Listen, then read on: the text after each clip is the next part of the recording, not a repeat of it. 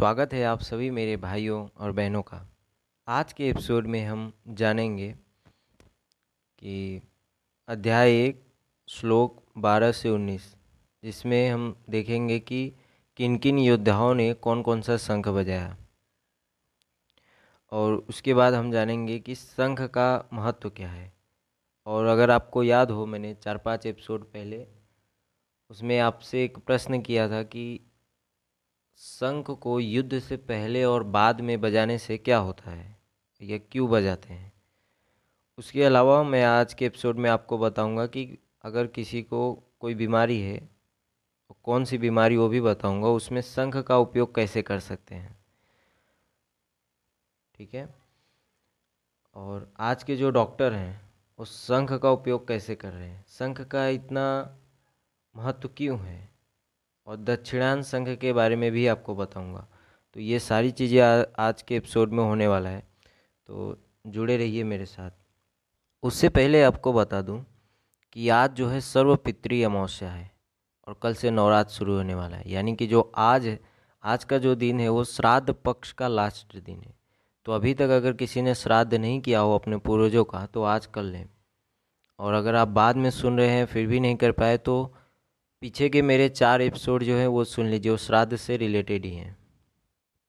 तो शुरू करते हैं आज के एपिसोड को। संजय उवाच तस्य संजन्य हर्षम कुरु वृद्ध पितामह सिंहनादम विनद्योच्चे शंखम दद्मौ प्रतापवान।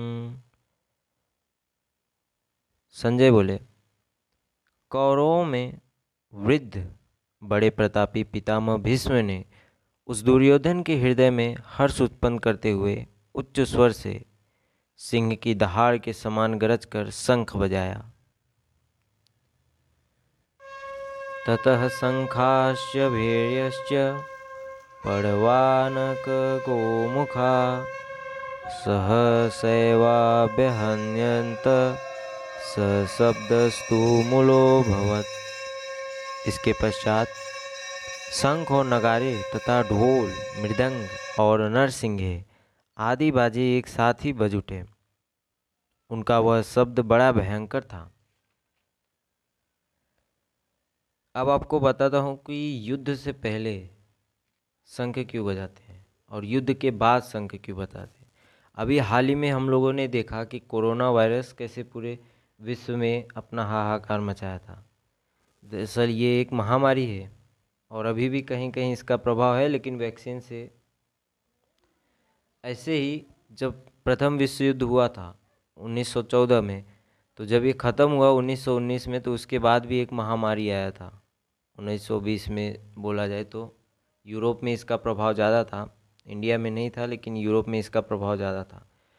तो बड़े बड़े युद्ध के बाद कहीं ना कहीं देखा जाए तो महामारी या बीमारी फैलती ही। लेकिन शंख बजाने के बाद या युद्ध शुरू करने से पहले अगर शंख बजाया जाता है तो महामारी नहीं फैलती। यही इसका मेन कारण है। और क्यों नहीं फैलती? यानी कि शंख इतना कैसे काम करता है? तो उसके बारे में आपको बताता हूँ कि शंख की जो ध्वनि की जो लहरें होती हैं, शब्द की जो लहरें तो वो बैक्टीरिया को क्या करती है? ख़त्म कर देती है। हवा में जितने भी बैक्टीरिया होते हैं, उन सबको क्या करती है? ख़त्म करती है। जो संक्रामक रोग फैलाते हैं, यानी कि कंटाजीनियस होते हैं।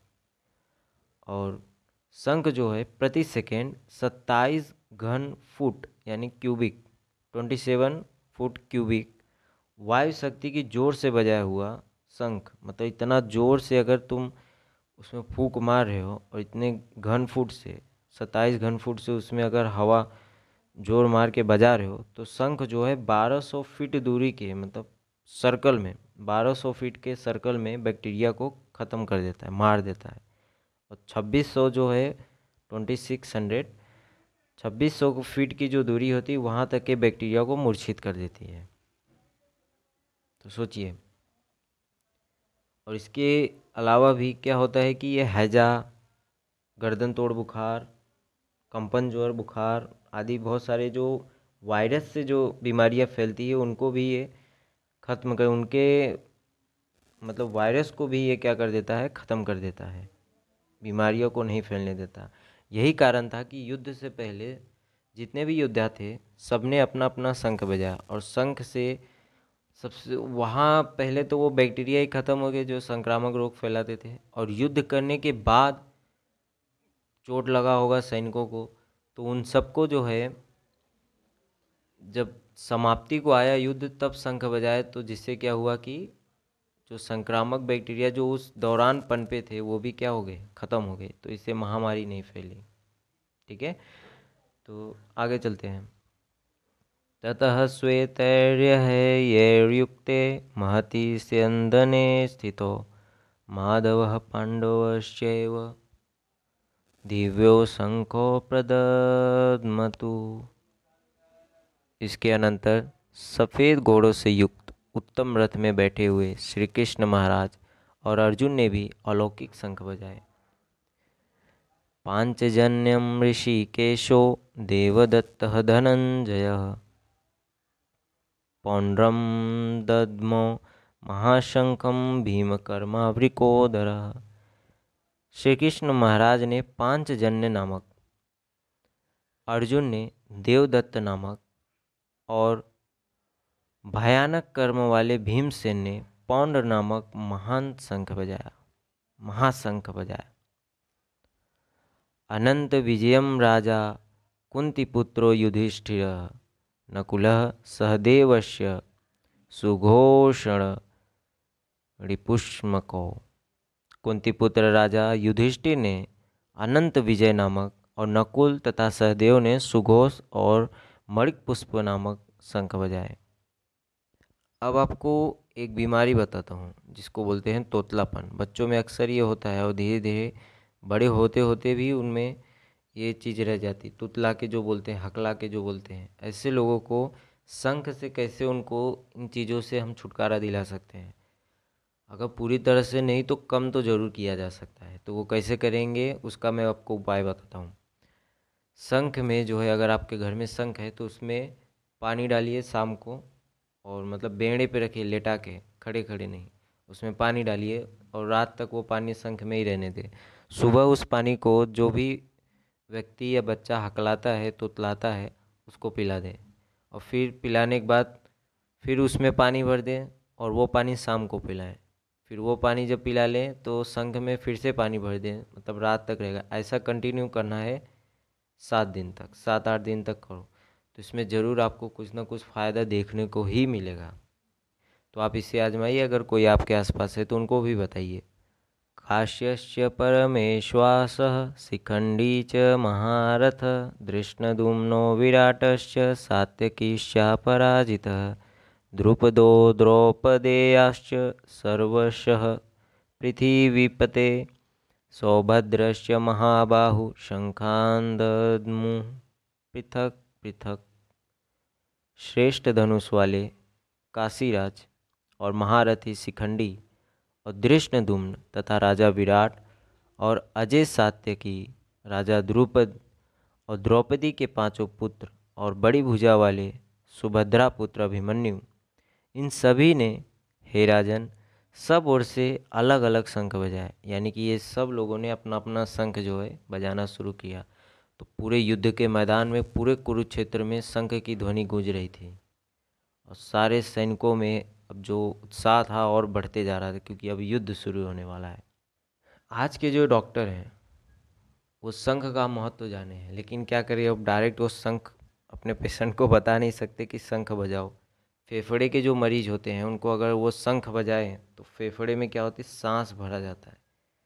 जो सांस कम ले पाते हैं, शंख बजाने से ब्लड सर्कुलेशन बहुत ही अच्छी तरह से बना रहता है। हार्ट रिलेटेड कोई जल्दी बीमारी नहीं आता, और ना तो फेफड़े फेफड़े का कोई भी बीमारी आता है। तो डॉक्टर उनको एक नया बनाए हैं, नाम मुझे नहीं याद आ रहा है। मैंने देखा, पढ़ा था, नाम नहीं याद आ रहा है। तो वो दे रहे हैं और उसमें फूक मारने को बोल रहे हैं। डायरेक्ट संघ को नहीं कह रहे, पर कंसेप्ट संघ से ही लिए हैं। तो आजकल ये चल रहा है, पर अब मैं ज़रूर कहूँगा आप, अगर ये पॉडकास्ट सुनते हैं और ये जानते हैं, मैं जो बता रहा हूँ, उसको अगर आप अपनाएँगे, यानी कि शंख रखिए उसको बजाइए तो फेफड़े का और हार्ट संबंधी, ब्लड सर्कुलेशन संबंधी कोई भी बीमारी जल्दी आता नहीं है उनको, जो लोग शंख बजाते हैं। ठीक है? तो अब लास्ट श्लोक हम देख लेते हैं, श्लोक नंबर उन्नीसवा है। स घोषो धार्तराष्ट्राणां हृदयानि व्यदारयत। नभस्य पृथ्वी चैव तु मूलो व्यनुनादयन। और उस भयानक शब्द ने आकाश और पृथ्वी को भी गुंजाते हुए धात्र राष्ट्रों के, अर्थात आपके पक्ष वालों के हृदय विदीर्ण कर दिए। अब आपको मैं दक्षिणायन संघ के बारे में बताता हूँ। सबसे पहले उसकी कहानी सुनिए। मुझे कैसे पता चला कि दक्षिणायन संघ का कितना ज़्यादा महत्व होता है और ये कैसे आपके घर में धन, संपदा, वैभव, सुख, शांति को बढ़ा सकता है? मेरे दादाजी बताते हैं, एक बार वे बाज़ार गए थे और वहाँ उनका एक मित्र था मतलब दुकानदार ही था, जिनके यहाँ से वे हमेशा सामान लेते थे। तो दुकानदार को कहीं से शंख एक मिल गया था। और उसने क्या किया था अपनी मेज़ पे, अपने कागज़ उगज को, जैसे हम लोग, स्टोन आता है एक रखने के लिए तो उसने अपने मेज़ पे रखा था, अपने डॉक्यूमेंट, ताकि उड़े ना पंखा उंखा से। उसको पता नहीं था। तो मेरे दादाजी जब पहुँचे तो दुकानदार को देखते ही पूछे कि, अरे, ये मतलब कहाँ शंख पा गए? इसे दे दो मुझे। दुकानदार बोला, नहीं महाराज। ये शंख जब से पाया हूँ, मेरे दुकान में कभी भी खाली नहीं रहता मेरा दुकान। हमेशा मतलब ग्राहक भरे रहते हैं और जब से पाया हूँ, पैसा तो बढ़ते ही जा रहा है। तो मेरे दादाश्री बोले कि हाँ तो अच्छी बात है, लेकिन दे दो, अब क्या करोगे शंख? मतलब किसी तरह से वो शंख लेना चाहते थे, क्योंकि मेरे दादाजी पहचान गए, ये कोई आम शंख नहीं है। ये दक्षिणान शंख है। और ये जहाँ रहता है, वहाँ सुख संपदा हमेशा धन संपत्ति बढ़ते ही रहता है। दुकानदार ने बोला कि, नहीं महाराज, ऐसा नहीं कर सकते। तो मेरे दादाजी बोले अच्छा ठीक है, नहीं दे सकते तो एक काम करो, इस शंख को लाल कपड़े में लपेट के रखो और तिजोरी में जहाँ पे तुम पैसा कलेक्ट करते हो, वहाँ पे रखो और इसको रोज़ दिया दिखाओ, अगरबत्ती दिखाओ, क्योंकि ये कोई साधारण शंख नहीं, ये दक्षिणायन शंख है। और इतना सुनने के बाद जो दुकानदार था, उसके अंदर मतलब कि उत्साह जैसे उसको पहले से ढूंढ रहा था कि कोई बताए ये क्या चीज़ है। क्योंकि उसने उसका प्रभाव देखा था, जब से वो पाया था शंख उसके यहाँ बढ़ोतरी हमेशा हो रही थी। और जैसे ही वो सुना, तुरंत बिना समय गवाए उसको लपेटा कपड़े में, कपड़ा तो तुरंत नहीं लिया, पर उसको रख दिया तिजोरी में और अगरबत्ती किया उसका, फिर आगे जो किया उसने। तो दक्षिणान शंख बहुत ही ज़्यादा महत्वपूर्ण था और उसकी पहचान यही है कि उस पूछिल्ला होता है, जैसे पूँछ निकला होता है, वैसे नीचे का भाग थोड़ा लंबा होता है। और वो कभी भी चावल में अगर आप डाल देते हो तो नीचे नहीं रहता तो अपने आप ऊपर आ जाता है। तो ये था आज का एपिसोड। कैसा लगा आपको ज़रूर बताएँ। कुछ भी और इसके अलावा प्रश्न हो आपका तो मुझे ईमेल आईडी पे ईमेल करके पूछ सकते हैं। ठीक है? धन्यवाद।